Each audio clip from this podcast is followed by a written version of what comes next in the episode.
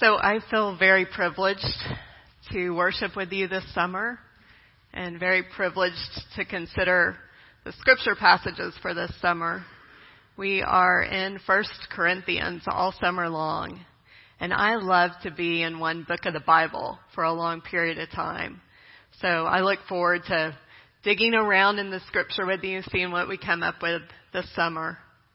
Last time I was in front of you, we blessed Michael and we sent him on uh, to St. Andrews.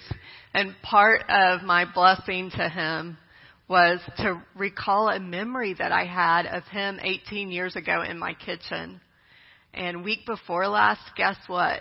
Michael and I were standing by my stove and he said, look where we are. And he high fives me. I was like, oh God, you're good to me. You are even personally good to me.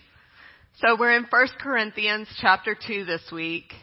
Uh, Paul wrote to the Corinthian Christians two to four years after Paul had founded that community. He organized that community and then he went on to organize other communities. And so two to four years later, he wrote back to them. He writes back to them because they have written to him. Paul's received two different pieces of correspondence from that community. One piece of correspondence was from Chloe's household. Chloe was the head of that household and the people in her household have written to Paul and they have told Paul, Paul, you need to know that there's some dissension among the Christians who are gathered here. Not only do you need to know that there's some dissension here, but there are some serious problems that are related to the way that the Corinthian culture uh, combines con- is in conflict with the way that the faith is practiced. And they get specific about some of those problems. They say there are legal disputes here in the church. Uh, they don't practice the Lord's Supper the way that they should. And there's sexual immorality here too. And then there's a second piece of correspondence that Paul gets, and that's from the Christian community that gathers and celebrates together. And that letter that goes to Paul just asks questions, specific questions about how do we practice the faith. So I think it's important to consider the context or uh, to consider where this letter comes from and to remember that this was a letter that was written to a small group of people worshiping. Paul writes to about 80 to 100 Christians that gather together in Corinth. Paul probably never could have imagined that this would be recited as Holy Scripture. Uh, Paul never could have imagined that this would have been for the wider audience of the Christian church. But I do think that it's very important to us because this letter is written at a point in time when the Christian community is at a crossroads. It could go one of two ways. This Christian community can recover the disciplined, unified practices of the faith, or it can go the way of the culture. It can go uh, the way of pride, the way of rivalry, the way of competition, the way of self-indulgence. And really those two ways don't mix very well. Um, and that's a shame because the way of uh, the Corinthians was very much ingrained in who they were. Uh, they were they loved competition. They loved uh, to promote themselves. They loved rivalry, and uh, these aren't I don't want to, want to promote that these are bad qualities, but they are in conflict with, with the faith. That Corinth hosted these games every two years that were second only to the Olympian Games. They were called the Isthmian Games. And so athletes came from all over uh, the ancient world to compete in, in the Isthmian Games. Corinth also housed gladiator games. And gladiators were the epitome of physical strength, and they competed either to uh, the injury or the death. Uh, so competition was, was really important in Corinth, physical competition. But not only was physical competition important, but mental competition was important to the Corinthians as well. Rhetoric or persuasive speech was something that they prized, that they wanted for themselves and they wanted for their children to compete in. And there was a, a, a fraction, a faction of skilled speech that was not just called rhetoric, but it was called the sophists. And a sophist spoke wisdom. And wisdom is the topic that we consider today. Wisdom is the topic that Paul writes to the Corinthians about. He wants them to consider what is true wisdom. So this is 1 Corinthians uh, chapter 2. It begins in verse 6. Paul writes this, Among the mature, we do speak wisdom, though it is not a wisdom of this age or of the rulers of this age who are doomed to perish. But we speak God's wisdom. It is secret and hidden, which God decreed before the ages for our glory. None of the rulers of this age understand this, for if they had, they would not have crucified the Lord of glory. But as it is written, what no eye has seen, nor ear heard, nor the human heart conceived, what God has prepared for those who love him. These things God has revealed to us through the Spirit. For the Spirit searches everything, even the depths of God. So I think what Paul wants the people in Corinth to see is that there are two different ways of wisdom. There's the Corinthian way, the world's way to wisdom, and that there's God's way to wisdom. And God's way is very different. And so there are a few characteristics of God's wisdom that I want you to see this morning that I want you to remember. And the first characteristic of God's wisdom is that God's wisdom is about, has a history. God's wisdom has a past. Paul tells the Corinthians that God's, God's wisdom was declared before the ages for our glory. The wisdom has a past. This wisdom has a past. And it, this wisdom has been experienced by the faithful. It has been lived out. We possess this wisdom, this wisdom with a history in the Bible, as well as in our faith tradition. Stories in the Bible describe how God moves. So I think when discerning how God is moving in our lives, when discerning God's wisdom, a valid question for us to always ask is, do I know a story or do I know a teaching of how wisdom was spoken or lived out that would be helpful here? A simple practice that I have engaged in recently is just remembering the 23rd Psalm regularly. I'm trying to do it daily and reciting it for my own benefit. Um, many times I have a pretty hectic life, and this was one of those weeks. My third grader finished up school. My ninth grader finished up finals. My senior graduated from high school. So it was just one of those very hectic weeks. I had to chuckle one morning this week when I couldn't get past the first verse of Psalm 23 before I found my wisdom. The Lord is my shepherd. I shall lack for nothing. He makes me lie down in green pastures. Provision, rest. No matter the circumstances, even in a hectic life, the wisdom is there's provision there for you and for me. So, um, when considering your life and what does the history of the faith have to say about wisdom, remember that the two can intersect, and the two often intersect. So God's wisdom always has a history. The next thing I want you to see about God's wisdom is that it is a mystery. So if the first is history, the second is mystery. In Isaiah, the Lord declares, My thoughts are not your thoughts, neither are your ways my ways. And Paul describes God's wisdom to those in Corinth as secret. He writes it's secret and it's hidden.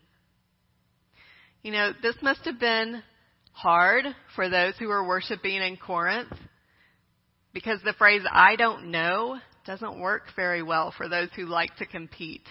It doesn't work very well for those who want to promote themselves. Sometimes I find myself in a group whether it's with my family, like when we gathered for graduation this week, or here in church, or with friends, with someone who is living out the Christian faith very differently from the way that I live out the Christian faith. It's interesting to me that my first instinct when I come across someone who is living out the faith differently is to think, whoa, step back from that. Step away from that. That sounds too different That sounds a little scary. That sounds even a little crazy. Later in this letter, we hear that Paul writes about the faithful who gather to worship together as a body. He says, you are the body of Christ. And he says, the eye can't say to the hand, I have no need of you. Neither can the head say to the foot, I have no need of you. But the body of believers has many different members with many different functions. So scripture reminds me of the wisdom that there is a more excellent way of living out God's way in relationship with others, connecting to everyone, even those that I disagree with. This is countercultural because I admit in that that I don't know it all. What is the prevailing wisdom? The prevailing wisdom, I believe, is to mark off your own camp. Sit with those who agree with you. Separate from those who are different from me. I don't think we realize it. But when we fortify our strongholds, we are also suffocating revelation. We are suffocating God's wisdom. How can the Holy Spirit speak anything new to me if I'm closed to the ideas and the people who are different from me? Mystery. God's wisdom always leaves room for mystery. So God's wisdom is about history. God's wisdom leaves room for mystery. And then the third one, I have a, a scripture passage for you that I want you to fill in the blank. Now don't worry, this was from what we read earlier, but it's not a memory test. This is just a logic test. So if Paul is writing to the Corinthians about wisdom, and he says, no eye has seen, no ear has heard, no human heart has conceived what God has prepared for those who Oh, good memory. That was a memory test for Debbie. Debbie did good. Yeah. Yeah. So, so what Paul writes there is that we can't conceive what God has prepared for those who love Him. Okay, that seems illogical to me. If Paul is writing about wisdom, why wouldn't it be those who know God? That seems logical to me. But to fill in that blank with the head instead of the heart would be the cultural way of wisdom. But Paul says, no, God's way of wisdom is always about love. N.T. Wright says in this passage that we recognize that wisdom is not just an intellectual pursuit with elegant theories, but God instead gives us God's Spirit, and God's Spirit is love. So the way that we relate to God is love. The way that God relates to us is love. That's how we understand God, and it's the best way for us to understand wisdom and to understand one another. It's the best route to wisdom. Okay, if you're married, this, I believe, is an important point. That love is the way to wisdom. Just because you're right doesn't mean you're right. The right way is not always the best way. It was important for me to learn this in my marriage. Keith came with two parents. He wasn't looking for a third parent. He wasn't looking for me to point out the right way to him all the time. Loving relationship always trumps being right. So what is it in my marriage and in other relationships that I can say or do that builds relationship? What is it that I can do that is loving? What is it that I can say that is loving? That is the wise path. And the wise path has a reward to it. Paul suggests. Paul says that God prepares something awe-inspiring for those who choose love. And I think we find that out as we live it out in our relationships. And then the final thing that I want you to see about God's wisdom is that we've been given a template. We've been given a pattern for wisdom as Christians. Four times in the wider passage that takes place here in chapters 1 and 2, Paul mentions the template. He mentions the pattern. He says it's foolishness to many, this pattern is. He says this pattern is a stumbling block to some. Yet Paul writes that it is the only thing he claims to know while he was with the Christians in Corinth. The pattern, the template is the cross. The answer to wisdom, Paul says, it's always the cross. Years ago, I heard this story about a pastor who was spe- who was teaching the children in worship. It was a children's time, and he asked the children to tell him what he was describing. He said, "Okay, this this thing that I'm describing, it's a small animal that lives in a tree. It has a fluffy tail and it eats nuts and seeds." And so one little girl answered. She took the microphone and she said, "Well, I know the answer is Jesus." But that sure sounds like a squirrel. Sometimes I feel this way when I look around me at what the church is saying and doing. I know the answer is Jesus, but that sure looks squirrely. What is the wisdom of the cross? The wisdom of the cross is many faceted. I believe we can look at the cross and we can be very grateful we can look at the cross and it can conjure up an appreciation that God suffered for us, that God suffered with us. So it can conjure up sympathy as well. But what is the wisdom of the cross that no one in Corinth gets? What is the wisdom of the cross that would seem ridiculous to the people there, that might seem ridiculous to us, that offers power to you and to me. My guess is that the wisdom of the cross is about choosing weakness. It's about choosing surrender and limitation when preservation and power are viable options. They would have been to the Corinthians and they are to us.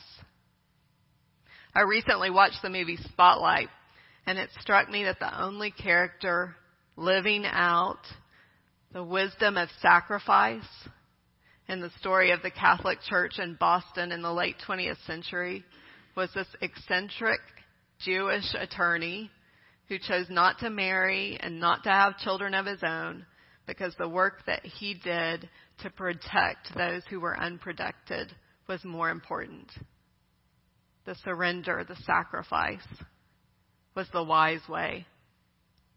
Jesus' ministry was one of surrender. In the Sermon on the Mount, he taught them to turn the other cheek. He taught them to hand over their cloaks with their shirts, to go an extra mile.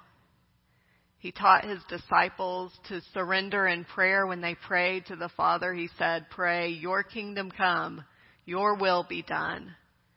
And then at the end of his ministry, at the end of his journey, his prayer was, Father, not my will, but your will be done. We have this template. We have this pattern of surrender, of self-limitation that is the wise way. For any teaching, any instruction, any option in life that we encounter, the wise way, the wise word is always about surrender. It's always about limitation we can hold any option that we come up with up to the cross and say, does that match? Does it match the power of surrender? Does it match the wisdom of self-limitation? And if the answer is yes, then that's the wise way. That's where to go at the crossroads. Paul concludes his words in chapter 2 with seven words that I think are important. The end of chapter 2, he says, but we have the mind of Christ. But we have the mind of Christ. So those of us who are believers have the mind of Christ. We understand the cross. We get its wisdom. Now you look in your Bibles, because I don't know if it's in your Bibles, but it was in mine in small print. But we have the mind of Christ. Small print. So use it. Just use it. Will you pray with me? Eternal God, we thank you and we bless you this day for your Son, our Lord and Savior, who through his baptism, death, and resurrection, you brought forth the church, delivered us from slavery to sin and death, and gave, with, gave to us a new spirit, a new way to be together. We remember that on the night before he gave himself up for us, our Lord and Savior took bread. He gave thanks to you. He broke the bread, gave it to his disciples, and said, Take, eat. This is my body, a new covenant given for you. When the supper was over, he took the cup, gave thanks to you, gave it to his disciples, and said, Drink from this, all of you. This is my blood. It is a new covenant given for you and for many for the forgiveness of sins. And so we ask, Almighty Father, that you would send your Holy Spirit upon this bread and this cup. Make them be the body and blood of Christ for us, that we may be the body of Christ redeemed by his blood. Make us one with you, one with each other, and one in ministry to all the world until Christ comes again in his final victory and we feast at his heavenly banquet. Amen. Would those who are helping with serving communion come forward this morning? So you probably know that communion is served. You don't have to move to receive communion. I mean, you have to get up from your section and come forward, but you don't have to come to the middle if you're sitting on the sides. So communion is served here at the front, and then the two stations of communion move to the sides to serve the wings. Okay, the table is prepared. Our hearts are prepared. Let's celebrate the sacrament of sacrifice together. Amen.